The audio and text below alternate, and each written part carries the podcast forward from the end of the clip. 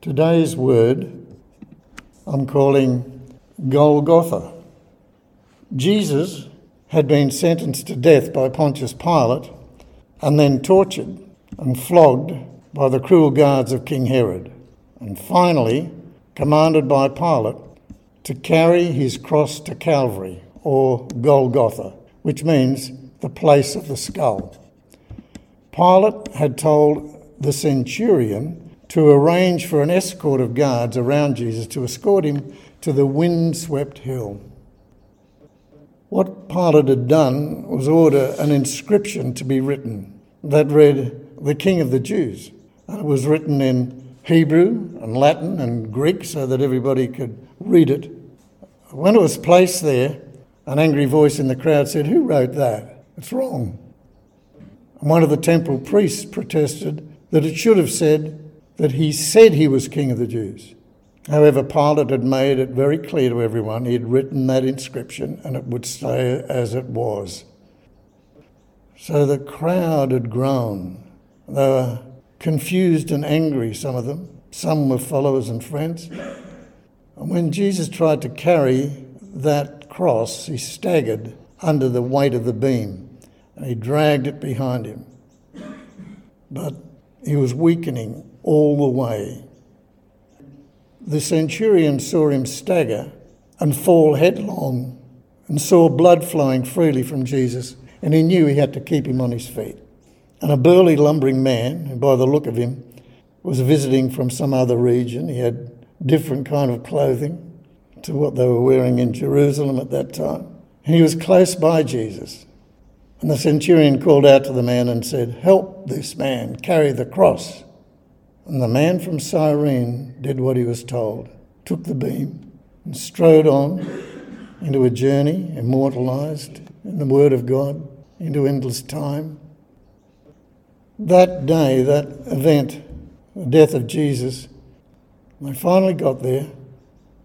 It was six full hours on Calvary for Jesus to die. But there was all of the other things that happened prior to that six hours. There were floggings of Jesus. There were, as it were, continual penalising trials and abuse. But between nine, our nine o'clock, and our 3 p.m., that six hours was the Golgotha experience. That six hours on Calvary. Mary, the mother of Jesus, stood on that flat terrain at the top of Golgotha, along with her sister, the wife of Cleopas, and Mary Magdalene. And they were joined there by the disciple John. The other disciples had decided they'd stay in the background.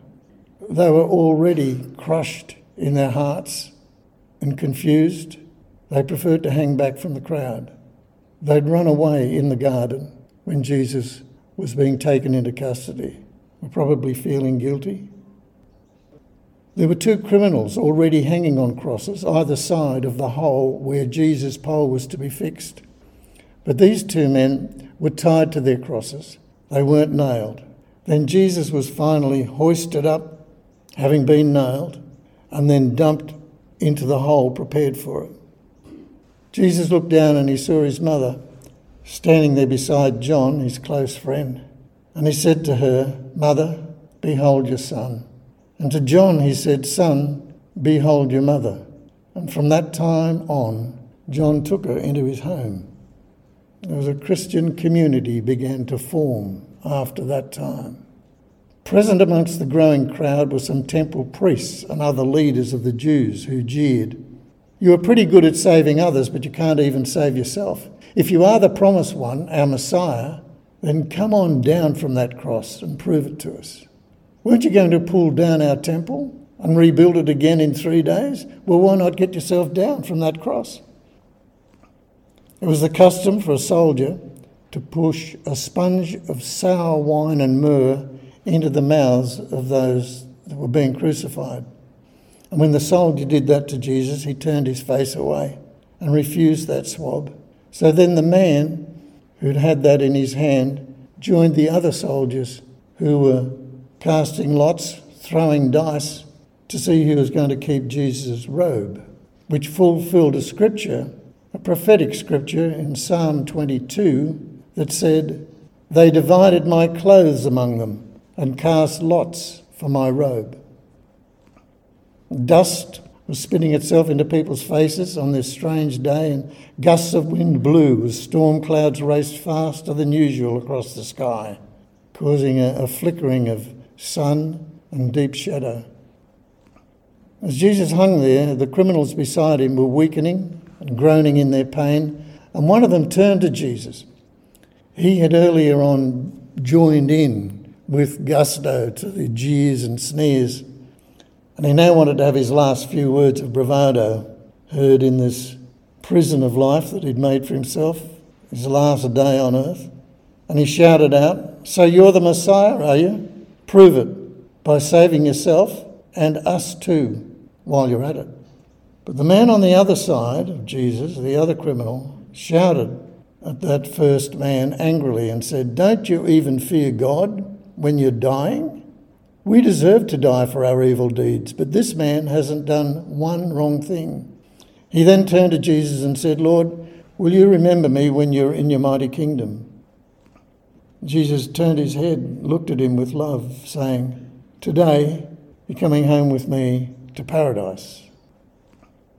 High noon surrendered to a deep darkness. So three hours have passed on Calvary, noon has come. And then for three full hours, darkness took over on Golgotha, on Calvary. And in those last hours, it put a stop to many things. Shouts of bravado that moments ago would have roused bold echoes, they now just hung hollow in the still air. And the mockers that were standing close to the action earlier on began to drift back into the crowd. Darkness does strange things to people. They're not quite as sure of themselves. There were angels suspended within this pall of sadness that shrouded the desolation down there, and heaven waited in eternity as three hours of darkness passed on earth. Then Satan shot himself like a dart into the one that hung between two criminals on a lonely plateau of the place of the skull. The gigantic spirit of Jesus absorbed the full impact of Satan as all hell's hateful fury hit him.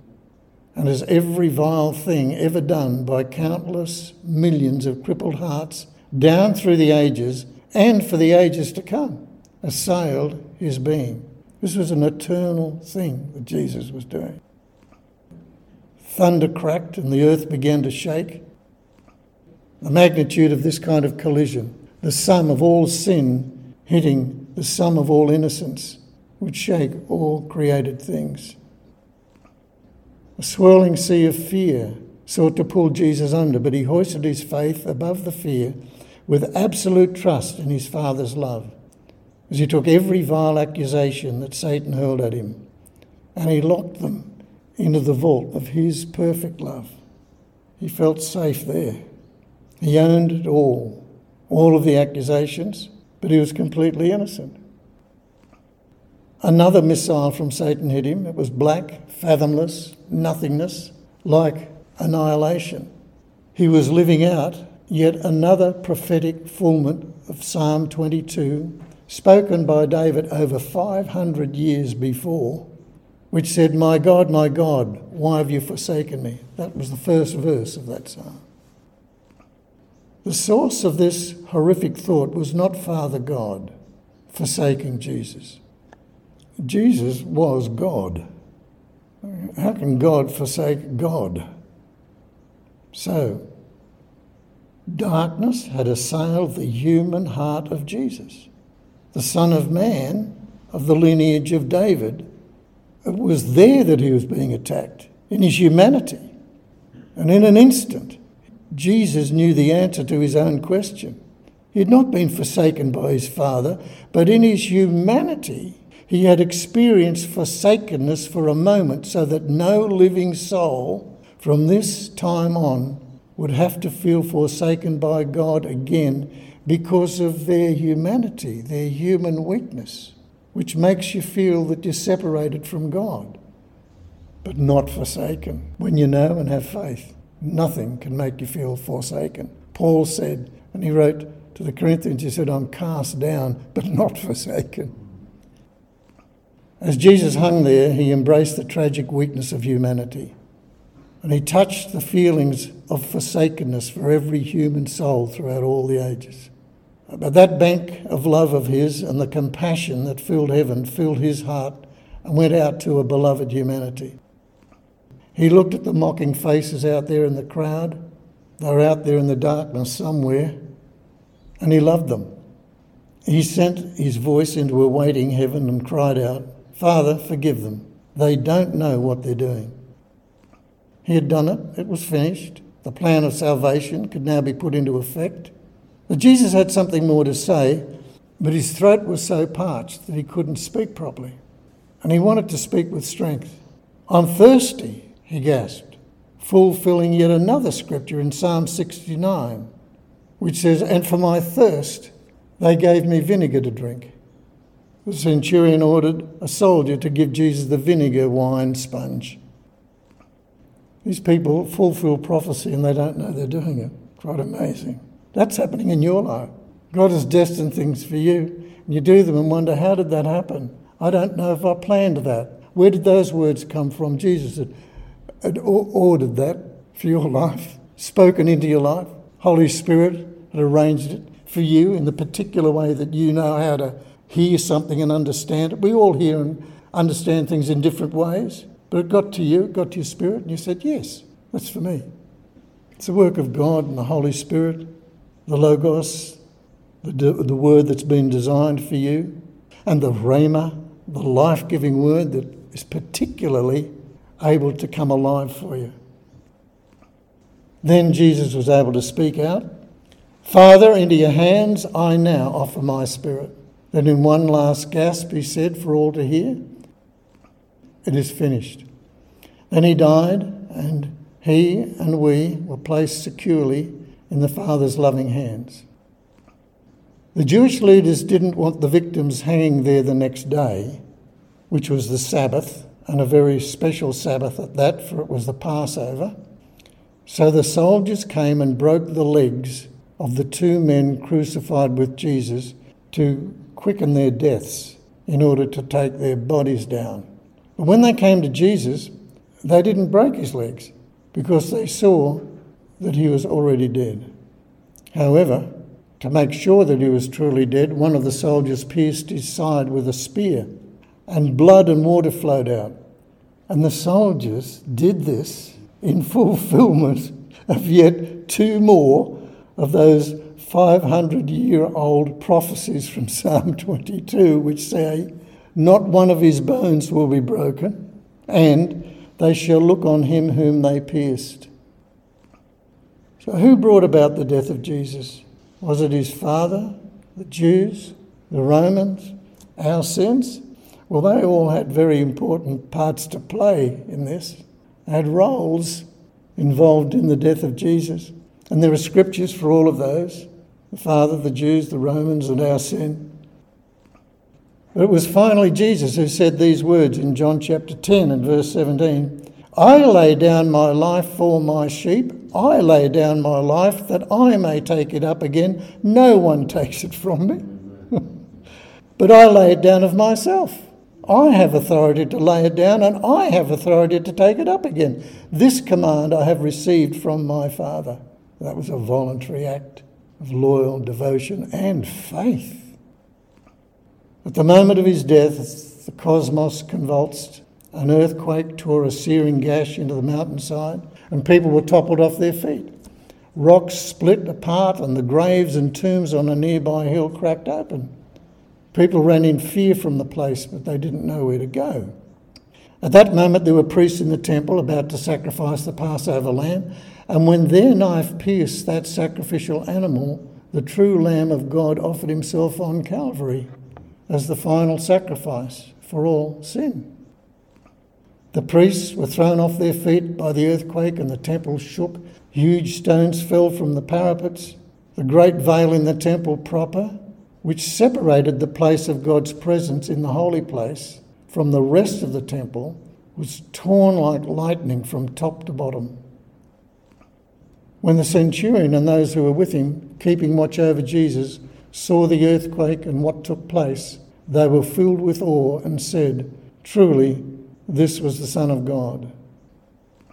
You can read all of these utterances in the scripture. The four Gospels speak about this event and they blend in together like patchwork. So I've put them all together in a composite here and added commentary to it.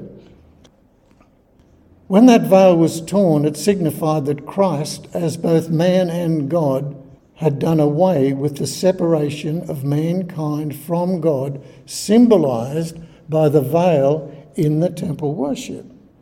But this opening of the veil had also done away with the separation of mankind from God in all the earth, not just the temple worship, for the priests. He had gone ahead for all of us through the veil so that we could live in his abiding presence. We can now have faith to come confidently into this holy place in our own hearts because of his mercy upon our imperfect humanity. And we can receive the power of his life within us to do what is right and pleasing to God. Sins have been forgiven by that blood. The veil that was torn when Jesus died on the cross was the awesome declaration of the certain hope that we can live in His presence at all times behind that veil of separation. Jesus was without sin because he trusted his Father with all of his heart to fulfill his own personal heart's desires. That's how grace allows us to do the will of God. The heart desires to please the Father rather than take on as a priority our own personal desires. We do have personal desires. But Jesus trusted that his Father would bless him and comfort him and feed his soul by putting what the Father desired in front of what he might have wanted personally for himself. Jesus, while he said, I lay down my life voluntarily, as a human suffered agony in the garden, saying, Lord, if there's any way, take it from me. Nevertheless, not my will, but yours be done. There's our prayer. It brought about a resurrection, and it brings it about in us. Sometimes five or six resurrections in one day when you surrender something. God brings about something better that touches us in our hearts first. And then we start to realise that was God raising something up that I'd put down, laid down, on an altar, as it were. Jesus' human desires, which are common to all of us, were subdued by his higher, heartfelt, godly desire. So his desires, as it says in James, we sin um, when through our wrong desires it brings a conceiving of sin and gives birth to sin. And therefore, that sin brings death. That's how James puts it in chapter 1. But those desires in Jesus didn't conceive and give birth to sin. Though he was tempted, but didn't go down that pathway. The moment Jesus died, the law of sin and death was being overturned to make way for a new spiritual law to come into effect the law of the Spirit of life in Christ Jesus. That spiritual law did not exist in the Garden of Eden. Adam didn't have it. He didn't have the life of Jesus within. He had communion with the Father, but he was Adam, human spirit. Jesus was making way for us to become joined to the Spirit of God, the Spirit of life in Christ. That is a higher communion of God with man than Adam had. This is his son, Jesus, God, giving us his relationship, not Adam's, his, with the Father. It would occur only after the resurrection of Jesus from the dead and the sending of the Holy Spirit to give us that risen life of Jesus within, to give us a new heart, a new heart of compassion like his. Our hearts can now be fulfilled with a new desire that freely chooses to fulfill the desires of God's heart. Amen.